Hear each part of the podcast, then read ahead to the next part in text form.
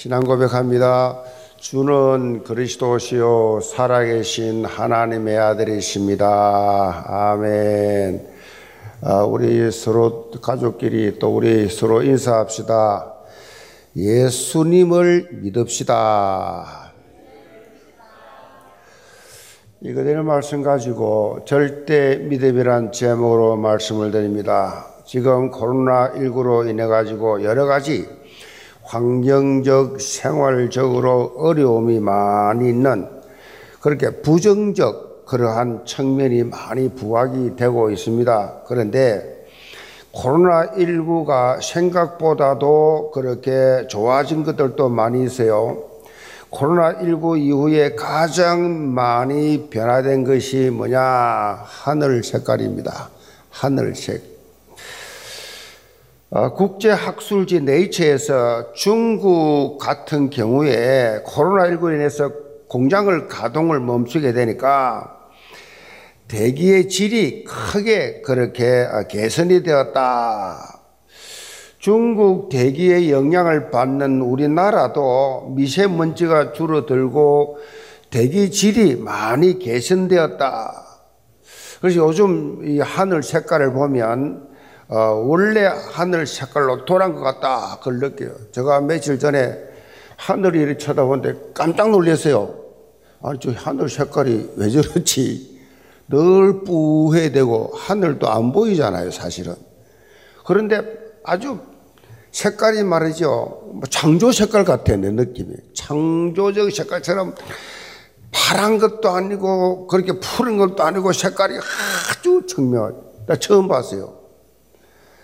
어, 비단 대기질뿐만 아니라 소음이 그렇게 많이 줄었잖아요. 공장이 그렇게 많이 그렇게 가동이 안 되니까 소리가 많이 줄어들고 전 세계의 비행기가 그렇게 엄청나게 많이 이동을 했는데 어, 비행기가 뜨지 않으니까 소리 소음이 많이 줄지요. 인간의 생활 활동이 만들어내고 있는 소음이 확 줄었다. 그래서 이런 말이 나왔습니다. 인간이 멈추자 지구가 건강해졌다. 기후 문제로 각종 오염, 그런 생태계 파괴 등 많은 문제들이 지금 그렇게 생기고 있는데 코로나19로 인해서 지구를 지킬 수 있는 가장 빠르는, 빠르게 효과적인 방법이 뭐냐? 인간의 멈춤이다 그랬어요. 인간의 멈춤. 이제 곧 이제 백신이 개발되고 오늘 아침에도 보니까 미국에서 백신이 개발되었다. 그러면 500명, 뭐 5천 명, 5만 명 지금 다 테스트 했는데 다 괜찮다. 곧 지금 뭐 3억 5개를 만들어 놨다. 그래서 이제 어, 곧 이제 연말이 되면 다 그렇게 어, 이게 공급이 될 것이다. 그런 말을 오늘 또 뜨고 있는데 뭐 전 세계적으로 이렇게 언젠가 이게 빠른 시일 안에 백신이 개발되면 이제 모든 셧다운이 끝내고 이전처럼 생활을 하겠지만은 우리가 인생을 살면서 잠시 멈춤이라는 시간을 가지는 것도 중요하다. 잠시 멈춤. 다람쥐 쳇바퀴 돌듯이 반복되는 그러한 생활 속에서 자칫 형식화, 무감각화 되어버리는 그런 생을 재생시켜 주는 것이 멈춤이다. 멈춤이 필요하다. 영적으로도 이런 재생, refresh, 재생한다. 이게 중요해요. 영적 재생 시간이 언제냐?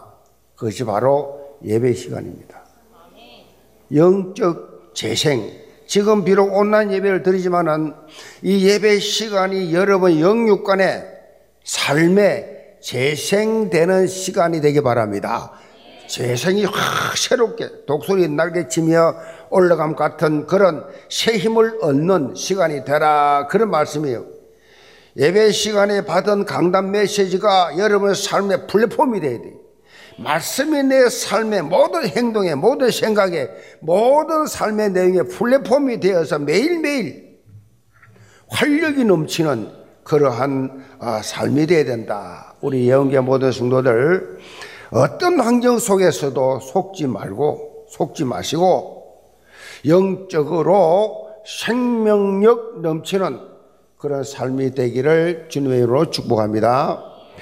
오늘 본문에 보면 예수님께서 행하신 두 가지 이 놀라운 기적이 기록되어 있습니다. 하나는 12년 동안 혈류증, 그 불치병이지요. 그 당시로서는 불치병이라고 할수 있는 혈류증으로 고통받는 이 여자가 치유받은 사건이고 또 하나는 유대교회 고급 관리의 딸이 병으로 죽었는데 예수님께서 살리신 내용이에요. 그런데 이렇게 치유받고 회복되는 과정에서 예수님께서 중요하게 보시는 부분이 있었는데 그것이 뭐냐?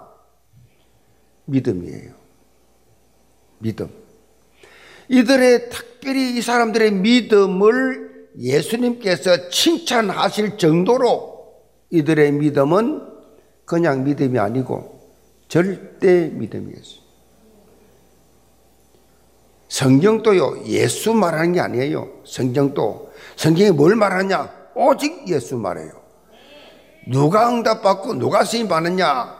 오직 예수. 항상 예수. 완전한 예수. 이런 영원한 예수를 가진 사람만 응답받아요. 시안하지. 교회 다녀도 그래요. 예수 알지요. 예수 믿지요. 예수 믿으니까 교회 다니지요. 근데 왜 응답 못 받냐? 왜 인본주의 쓰고 왜 잔머리 굴리고 맨날 세상 걱정 염려에 그렇게 고생하며 마음고생, 생활고생하며 사냐? 절대 믿음입니다. 절대 믿음이 없어서 그래요. 이 오늘 응답받은 두 사람의 특징이 뭐냐? 예수님이 칭찬할 정도예요. 너 믿음 대단하다. 절대 믿음. 뭐가 절대 믿음이냐? 말씀 잘 들어보세요. 분명하고 확실한 믿음을 가진 이 믿음을 예수님께서 기뻐하셨고 놀라운 기적을 베푸셨는데 예수님 아무에게나 합니까?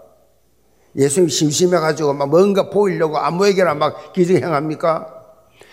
예수님이 행한 기적을 보면 전부 특징이요. 그 속에 확실한 믿음이 있었어요. 눈에 보이면 믿음이란 단어가 뭐 필요해요? 오직 믿음으로 살리라. 눈에 보이는 게 아니에요. 안 보이니까 믿으라는 거예요. 뭘 믿습니까? 하나님의 변치 않은 약속의 언약, 하나님 말씀 성경을 믿으라는 얘기예요. 여운계전 성도는 오늘 말씀을 통해서 환경을 초월해서 지속적인 영적 성장 이루는 절대 믿음의 사람들 다 되시기를 제물로 축복합니다. 그럼 첫째로 온전히 맡기는 믿음입니다. 18절 19절을 봅니다. 예수께서 이 말씀을 하실 때에 한 관리가 와서 절함에 이르되 내 딸이 방금 죽었사오나 오셔서 그 몸에 손을 얹어 주소서 그러면 살아나겠나이다 하니 예수께서 일어나 따라가심에 제자도 제자들도 가더니 예수님께서 복음 시대가 열렸음에도 여전히 지금 종교 생활에 얽매여 있던 세례 요한들에게 영적 교훈을 그렇게 주시고 있을 그때에 한 유대의 관리가 와서 예수께 간청을 합니다. 자신의 딸이 방금 그렇게 죽었는데 오셔서 그 몸에 손을 얹어 안수해 주시면 살겠습니다. 마태는 이렇게 간단하게 표현을 했는데 동일한 내용이 적게 담겨져 있는 마가복음 5장에 보면 구체적으로 나와 있어. 여기에 유대 관리가 누구냐? 회당장 야이로예요. 회당장이라는 위치, 유대인들에게는 막 절대적 영향을 입히는 굉장히 최고 높은 자리에 있는 사람. 왜냐, 이 회당은요, 이스라엘 백성들이 포로 기간 동안에 흩어져 있을 동안에 성전이 없잖아요. 그러니까 이 회당을 성전으로 그렇게 대신해서 하나님께 예배드리는 것이고 신앙교육을 하기 위해서 늘 유대교 신앙교육 하던 그 현장이요. 또 그리고 더 나아가서 신앙적 기능뿐만 아니에요. 학교, 학교가 없으니까 학교 같은 역할도 했고 심지어 이 백성들을 재판하는 재판소 역할도 한 것이 회당이. 그래서 이 어디 가든지 이 유대인들은요 어디에 가든지 모이면 회당이 있어요. 지금도 마찬가지. 저 미국 가면요. 유대인들이 사는 곳에 꼭 회당이 있어요. 유럽 가도 마찬가지예요. 유대인들이 사는 현장 꼭 회당이 있어요. 한마디로 이스라엘 백성들은 회담 중심으로 살았다. 회당 중심. 그래서 사도 바울이 복음 깨닫고 부활하신 예수님 만나고 나서부터 바로 들어간 것이 회당이에요. 회당에 랩런트가 있고 회당에 사람들이 종교인들이 있으니까 회당을 들어갔어요. 특별히 회당장 그러면 유대교에서 철저하게 흥신된 사람이 아니고는 유대교가 인정하는 사람이 아니고는 절대로 회당장 지도자가 될 수 없어요. 그런데 이런 회당장이 예수님을 찾아왔다. 이것은요, 당시 유대 문화 사회 분위기 속에서 상상을 할 수 없는 엄청난 일이에요. 당시 예수님의 사역은 시작한 지 얼마 안 되었어요. 예수님 잘 몰라요. 사람들은 일반적으로 사역한 지 얼마 안 되기 때문에. 또 예수님은 정통적인 랍비 그런 출신도 아니에요. 그런 상황 속에서 야이로가 예수님께 찾아와서 그 발 아래 엎드렸다. 예수님보다 훨씬 나이도 많겠지요. 뭐 지인은 말것 없고 그런 존경받는 지도자가 예수님 발 앞에 무릎을 꿇었다. 본문에 여기 절했다라는 표현이 나오는데 이건 하나님과 관련해서 이 사용을 할 때는요 경배라는 의미예요. 무슨 말입니까? 회당장은 예수님을 어떻게 봤냐? 한 청년으로 본 게 아니에요. 갈릴리 출신을 본 게 아니에요. 신적 권위를 본 거예요. 예수님이 짧은 기간이었지만 그 사역 내용을 달고 있잖아요. 소문 다 났잖아요. 아, 이거는 신이 아니거나 할 수 없는 일이다. 저 예수는 신이다. 신적 권위 앞에 무릎 꿇은 겁니다. 예수님께 자신의 문제를 온전히 맡길 수 있는 맡기는 이 자세는 신이 아니고 맡길 수 없는 그런 사람이에요. 한마디로 예수님께서 문제를 완전히 이분은 해결해 줄 것이다. 자기 문제를. 확실하게 믿는 절대 믿음을 그렇게 가지고 있었어요. 이 회당장의 이 믿음이 절대적이라고 할 수 있는 이유가 있어요. 왜냐? 회당장의 상황이 지금까지 예수님께서 행하셨던 이런 뱅고침과는 차원이 다르는 지금 요구예요. 차원이 다르는 지금 이 자세예요, 지금. 차원이 다르. 왜냐? 예수님은 백부장의 이 중풍병, 중풍병, 뭐 베드로의 뭐 장모의 이런 열병, 뭐 이런 어, 병들을 많이 고쳤죠. 침상에 누워 있는 중풍병자도 고치시고 뭐 이런 귀신 들린 자들 치유하는 것 이렇게 다 치유했는데 그런데 이들의 상태는 뭐냐 다 하나같이 육신의 생명은 다 붙어 있었어요. 그런데 지금 회당장은 그 정도가 아니에요. 지금 예수님이 단순히 병고침을 넘어서 죽은 자를 살릴 수 있다는 믿음이에요. 이 보통 믿음이 아니죠. 죽은 자기 딸을 살릴 수 있다. 이걸 한 번도 그런 거 본 적이 없고 들은 적이 없거든요. 보통 믿음 아니죠. 이런 믿음을 예수님 앞에 보여줬다. 그 말이에요.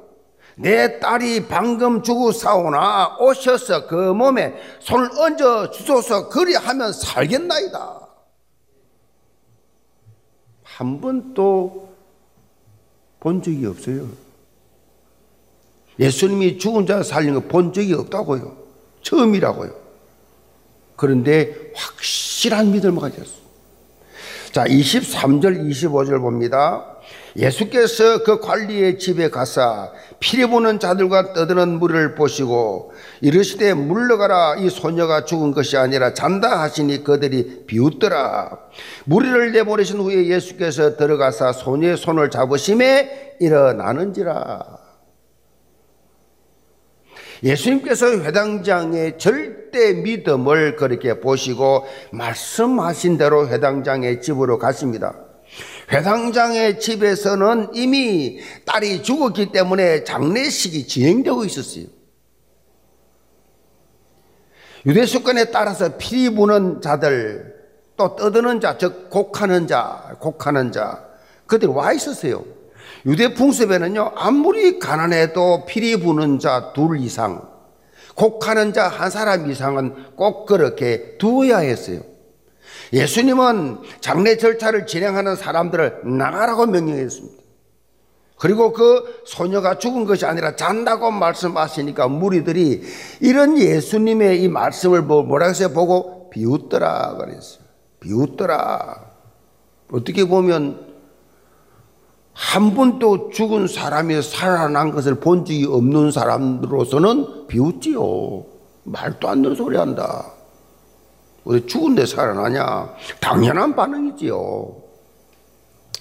예수님은 이런 불신앙의 사람들을 내보내신 후에 회당장의 딸의 손을 잡으십니다. 그러자 마치 잠에서 깨어나듯이 그렇게 일어났습니다. 죽은 자를 살리시는 예수님의 놀라운 권능 앞에 모든 사람들은 비웃음은 싹 다 사라지고 그 소문이 온 땅에 퍼지더라. 그 회당장 야이로의 온전한 믿음. 온전한 믿음 뭐예요? 완벽하게 맡기는 믿음이에요. 맡기시 바랍니다.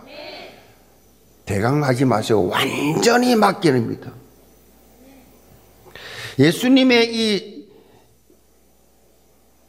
사역은 뭘 보여줍니까 지금? 생명은 내게 달렸다. 생명의 주인이라는 거예요. 생명의 주인. 여러분의 생명은 주님께 달렸습니다.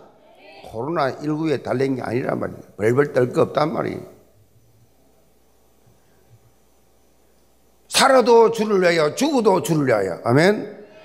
아무 관계 없다, 우리는. 죽음도 우리를 간, 간, 간, 어? 못 건드린단 말이에요. 그것이 우리 예수 생명 소유자 특권이. 부신들은 벌벌 떨잖아요, 죽음 앞에. 생명을 고난하신 메시아이심을 온전히 선포하시는 지금 사역 시작 중에 시발점이 됐다. 세계적 암 권위자 김의신 박사 잘 아시죠? 미국 최고 권위 MD 앤더슨 암센터 종신 교수 우리나라 자주 왔다 갔잖아요. 두 차례나 미국 전 미국 전역의 최고 의사로 뽑힐 정도로 인정받는 분입니다. 이분이 가장 치료하기 힘든 암 환자는 누구냐? 한국의 기혼 여성, 기혼. 다시 쉽게 말하면 한국의 아줌마들. 제일 고치기 어렵다는 겁니다. 그 이후로 암 판정을 딱 받으면 암입니다라고 판정받으면 일단 직장을 그만두고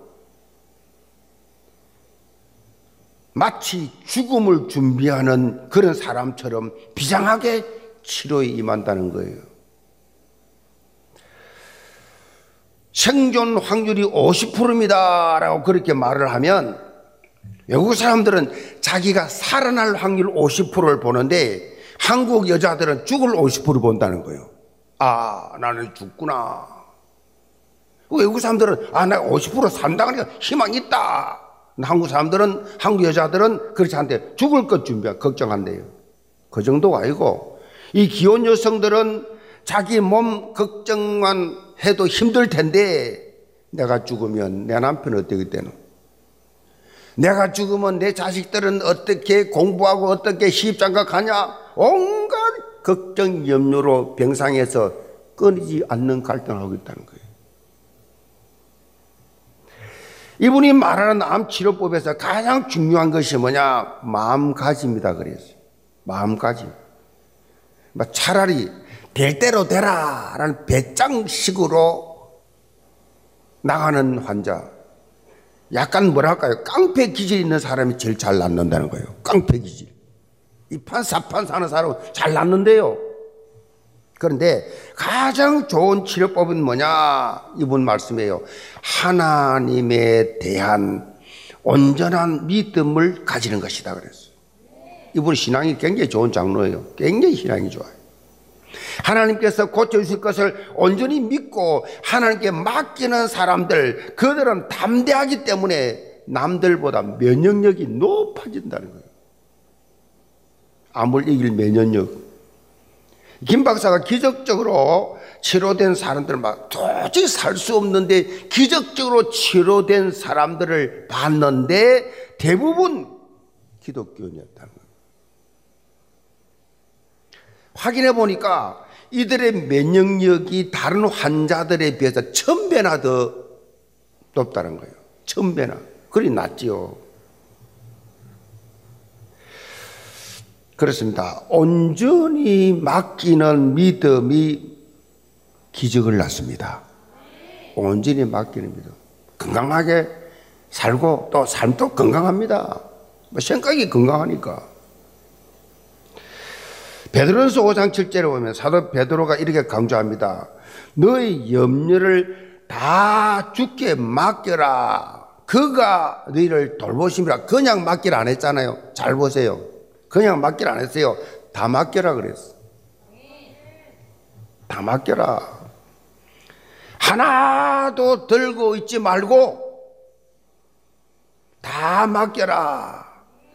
들고 있을수록 예수님의 돌보심을 체험하지 못합니다. 이것만큼 억울한 일이 어디 있겠습니까? 복음의 핵심도 뭐예요? 예수가 그리스도 모든 문제 해결자가 그랬어요.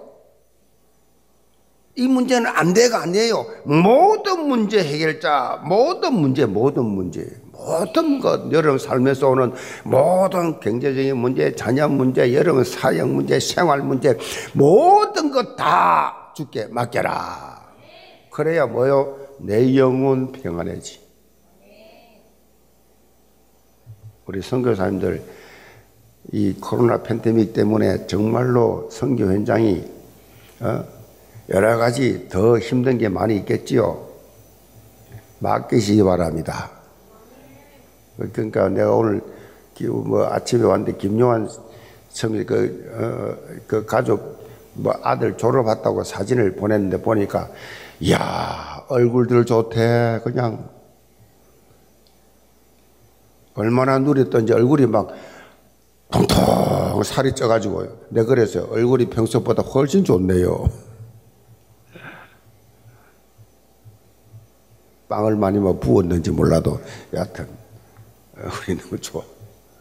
얼굴이 참 좋습니다. 그랬어. 그렇습니다. 여러 가지 어려운 환경이 왜 없겠어요?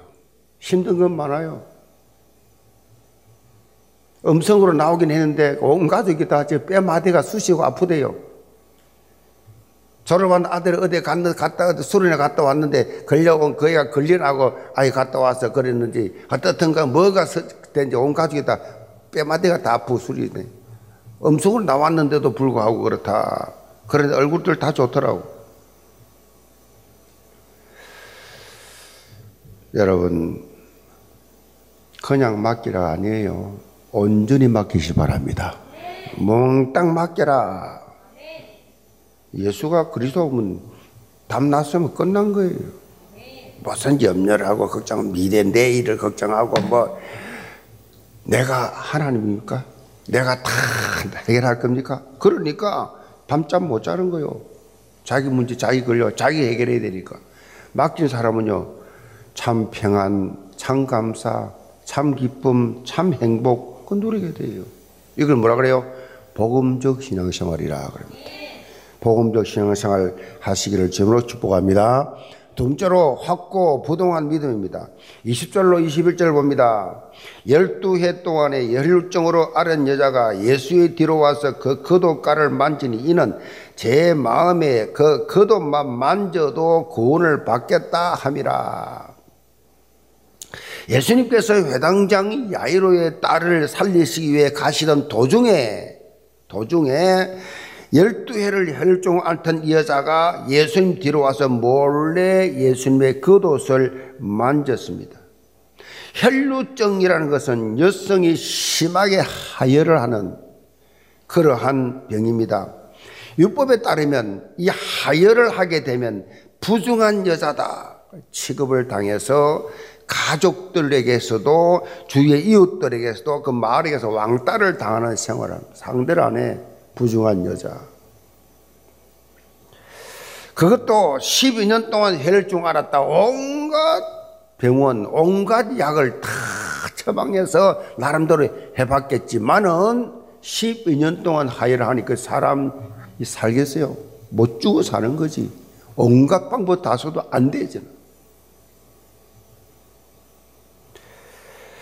자, 유대인들에게 열두해, 열두라는 숫자는요, 완전수에, 다시 말해, 이 병으로 인해서 더 이상 소망이 없다. 완전히 절망 가운데 빠져진 상태, 열두해. 자, 22절을 봅니다. 예수께서 돌이켜 보시, 그를 보시며 이르시되, 따라 안심하라. 내 믿음이 너를 구원하였다 하시니, 여자가 그 즉시 구원을 받으니라. 완전 절망 속에 빠져있던 여자가 예수 그리스도를 만나자마자 완전한 치유를 받았다는 것입니다. 마태는 어떻게 이 여자가 예수님의 옷자락을 만지게 되었는지 언급을 하지 않았지만은 마가복음 5장 27절에 보면 이 여자가 예수님의 소문 듣고 무리들 가까이 뒤로 와서 예수님 옷에 손을 댔다. 그렇게 말씀하고 있는데 중요한 것은 이 여자가 예수님에 대한 소문을 듣는 게 중요한 거예요. 예수님에 대한 소문을 듣는 것. 이것이 여자에게 뭘 줬습니까? 참 소망을 주고, 야, 그 정도가 되면 그 정도로 기적을 행하고 그 정도로 병을 고치면 나 같은 나가 나도 병 고침 받겠구나 예수님만 만나면 그럼 예수님 어떻게 만나요? 예수님 만날 수가 없어요. 어마어마하게 사람들이 몰려다니니까 자기 같은 사람은 모두 만날 자격도 없고 만날 수도 없단 말이에요. 예수님에 대한 소문을 15년 동안 들은 이 고통당하던 이 여자에게는 그야말로 운명을 바꾸는 터닝 포인트가 되었어요. 예수님에 대한 소문, 누구에든지 몰라. 들어, 듣는 순간에 막 인생의 터닝 포인트가 바뀌는 그런 소식이었어요. 믿음은 뭐요? 들으면서 납니다. 들어야, 들어야 변화가 일어나요. 들어야 성령이 변화시켜져요. 영계 모든 성도들 여러분 주의를 보세요. 여러분 주의를 보면 복음 들을 사람 많이 있어요.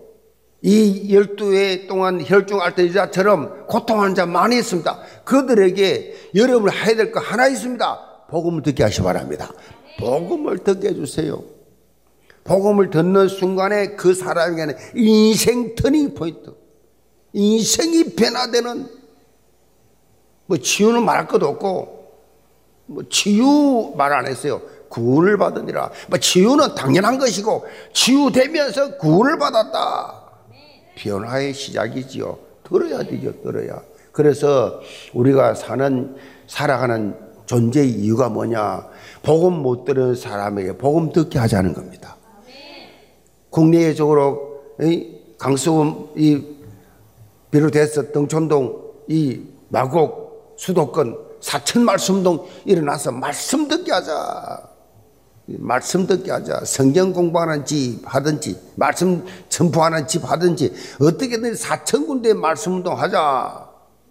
그리고 해외 나가서 말씀 못 들은 구원 못 받은 저희 영혼들에게 그렇게 우리가 생을 걸고 우리가 복음 전까지 2, 3칠 나라 살리자. 되고 안 되고 하나님 알아서 하세요. 그 우리 기도 제목, 우리 비전이고, 우리 방향이에요. 무슨 금방지기 너희가 뭐 2, 3칠 나라 살리냐. 가난한 어부 12명에게 세계 복음화에 쓰임 받았어. 초대교회 120명 모여 가지고 로마 복음하고 세계, 온 세계 위에까지 복음 전거됐어요.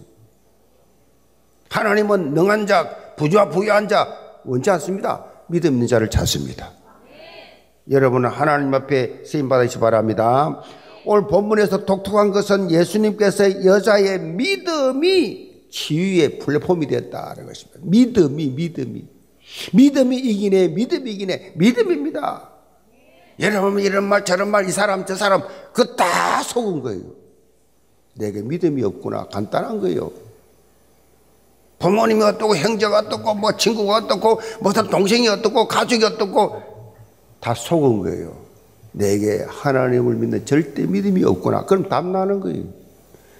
그때부터 해결되기 시작하는 거예요. 놀라울 정도로. 내 믿음이 너를 구원하였다. 누가 보면 8장 42절에 보면 예수님께서 회당장 야요 집으로 이동하실 때에는 제자들뿐만 아니라 많은 무리들이 밀려 있었어요. 밀려 있었어요. 뭐 예수님이 뭐 밀려가 막 애워 사람들 애워 사가 뭐 제일 가까이 있는 제자들 애워 사고 그다음 애워 사고 애워 사고 뭐 예수님 밀려가요 밀려가.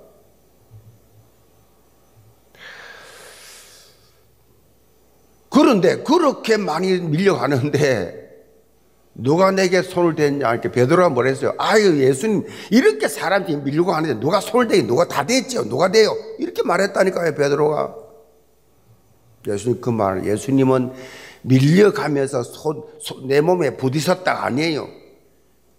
예수님은 아세요. 누가 믿음으로 기도 제목 가지고 간절한 마음으로 온전한 믿음으로 내 옷가를 만졌냐. 같이 가는 제자들도 몰라요. 많이 만지고 많이 건드렸어. 그거 아닙니다. 그런 만짐 아닙니다. 헬류증을 앓고 있는 이 여자의 만짐은 단순한 만짐이 아니에요. 무슨 만짐이냐?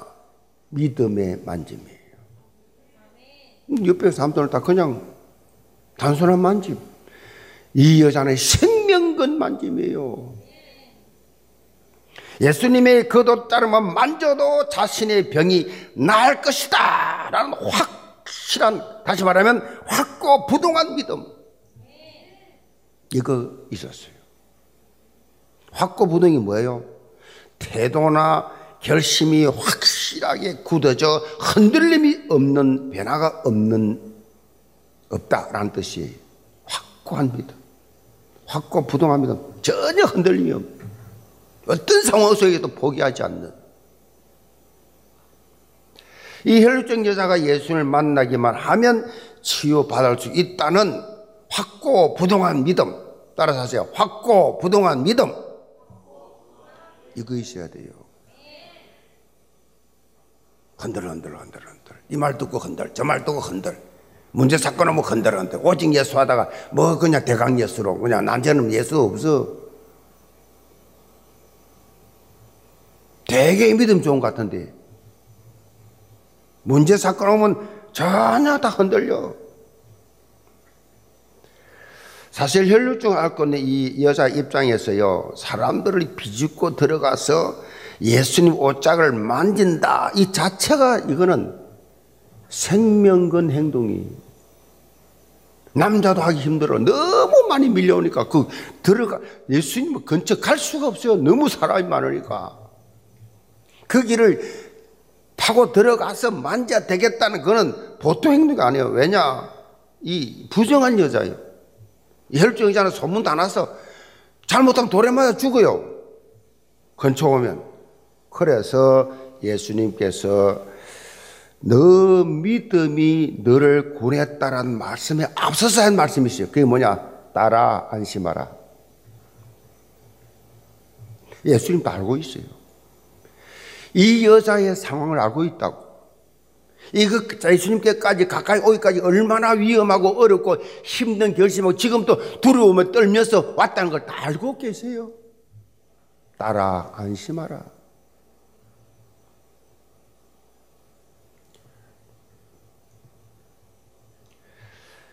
이 말씀을 먼저 하신 것처럼 이렇게 우리를 세밀하게 하세요. 세밀하게 간섭하시고 세밀하게 그렇게 보호하시는 예수님의 사랑을 여러분 체험해 보시기를 바랍니다. 어, 요즘 그 오늘 이 본문에 보면요. 혈류증 여자가 만진 것이 예수님의 겉옷가 그랬어요. 겉옷가. 근데 이걸 구체적으로 말하면 옷가 유대인들이 입고 다니는 기도복에 늘어진 옷을 있습니다. 옷을. 이 옷을 이걸 의미하는데 이 옷은 아무렇게나 만들지 않고 만드는 방법이 정해져 있어요. 처음에는 15번을 감고 그 다음에는 13번을 또 감아요. 이렇게 하는 이유가 뭐냐? 유대인들의 신앙 고백이 담겨져 있는 거예요. 이, 옷과 이 옷을이요. 유대인들은 숫자의 의미를 부여하는데 15, 15번 감아도 15는 아도나이 하나님을 의미하고 13은요 에하드 하나를 의미해요. 그래서 아도나이 에하드 그러면 하나님은 한 분이시다 그런 뜻이. 그런 뜻으로 옷을 예, 만든 거예요. 우리가 지금 좀 더 묵상해 보면요. 예수님의 유일성을 이 여자가 붙잡은 거예요. 예수밖에 없다. 내 문제를 해결할 분은 예수밖에 없다. 예수님만이 나를 지어올 수 있다. 왜, 그게 무슨 말이에요? 예수밖에 없다가 무슨 말이에요? 예수 유일성이 무슨 말이냐고요? 예수님은 하나님이시다는 거예요. 그 고백이요. 하나님이시고 그 능력을 통해서 자신이 치유받을 수 있다는 확고 부동한 믿음. 연계자 성도는 본문의 여자처럼 확고 부동한 믿음이 플랫폼이 되는 그런 신앙생활 하시기를 바랍니다. 예수 그리스도의 유일성, 절대성, 완전성, 영원성을 온전히 붙잡아야 돼요. 이거 꽉 잡아야 돼요. 특별히 중요한 분들, 교육자들, 사역자들, 사단이 가만두지 않습니다. 이렇게 저렇게 힘 다 뺍니다. 이렇게 저렇게 실망하게 만듭니다. 이렇게 저렇게 미워하고 원수맺게 만듭니다. 사, 여러분이 정신 바짝 차려야 돼요. 사역자들. 확고부동한 믿음이 신앙의 플랫폼이 되어야 된단 말이에요, 이것이. 하나님의 절대 죽음 믿고, 누가 뭐라 그래도 하나님은 이 교회를 통해서, 나를 통해서 구원의 역사를 이루어 가실 것이다.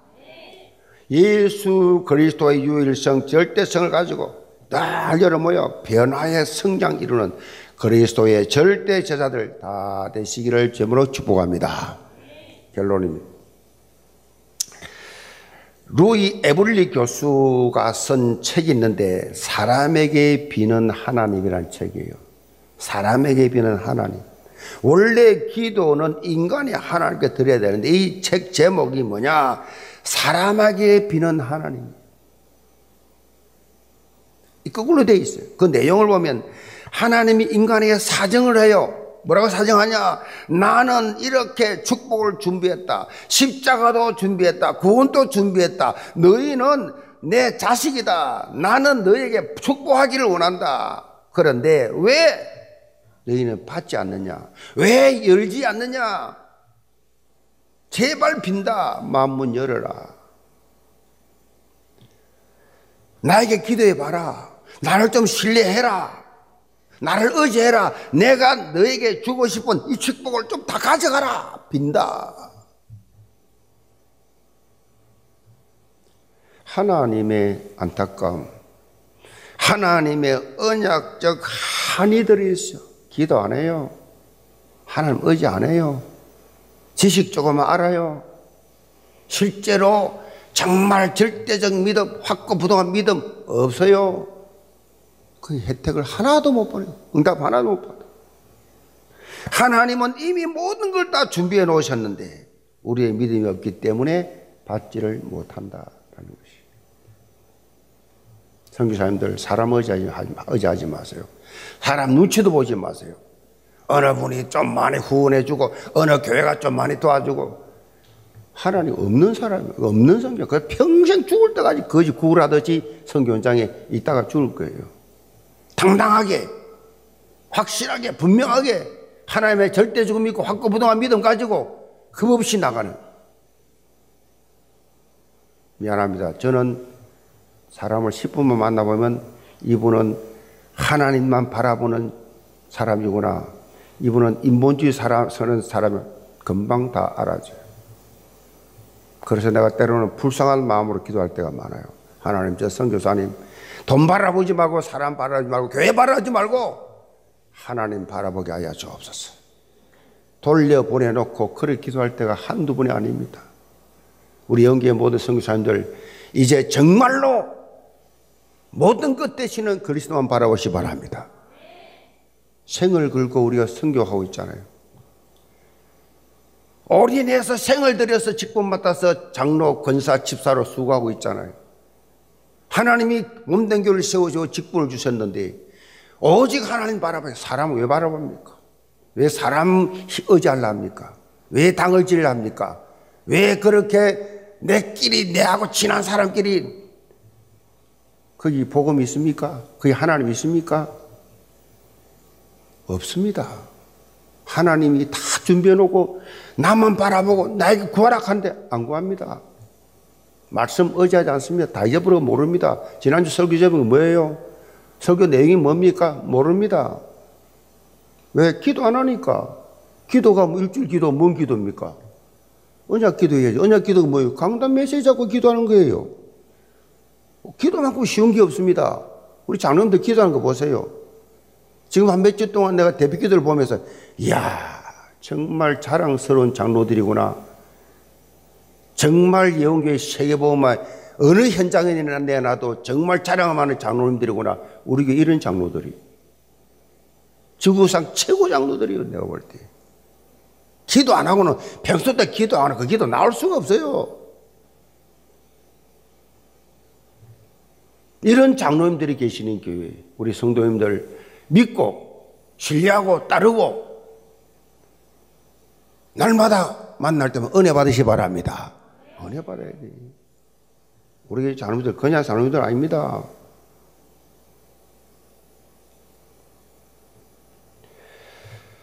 하나님께서 우리에게 베풀어 주신 한없는 은혜를 베풀어 주고 나오고 그 놀라운 하나님의 사랑을 여러분이 늘 기대하고 살아야 돼.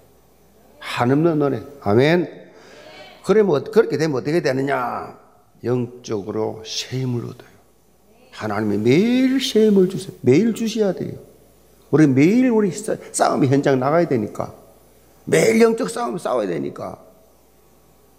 새로운 은혜를 매일 주세요. 하나님께 간구하고 매일. 그래서요, 여러분 아침에 일할 때 먼저 하나님께 무릎 꿇고 기도하고 하루를 시작하세요. 말씀 다 들으면서 출근하세요. 무장을 딱 해가지고 사무실 갔어.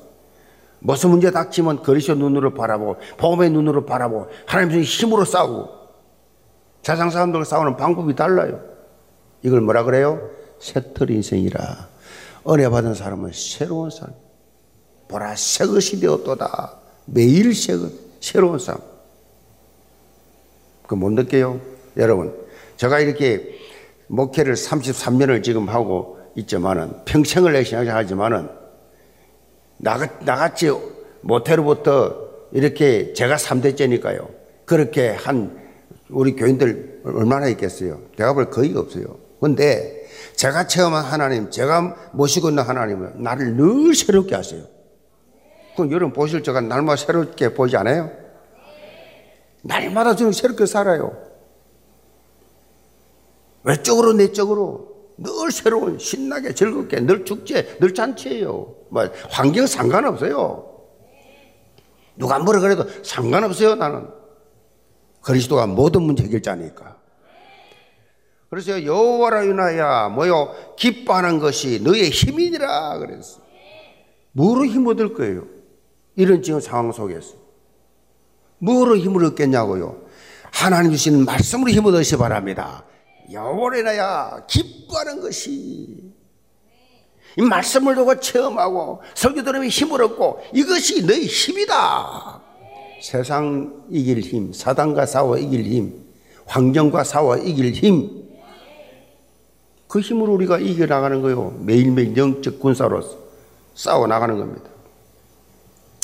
영계 모든 성도들, 하나님의 스케일을 체험하는 절대 믿음의 사람 되어서 가는 곳마다 영적 영향이 펴나가는 절대 믿음의 사람들 다 되시기를 점으로 축복합니다.